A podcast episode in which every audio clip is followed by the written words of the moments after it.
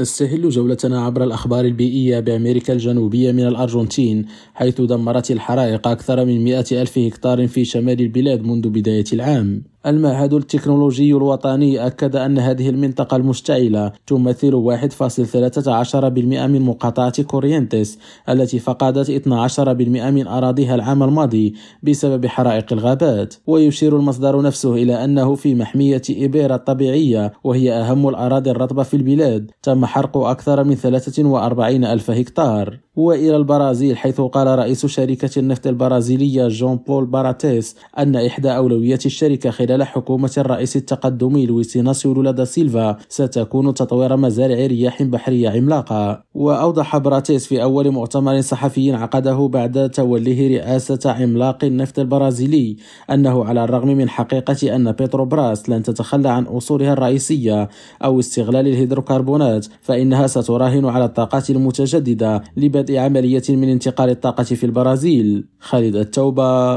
ريم راديو برازيليا.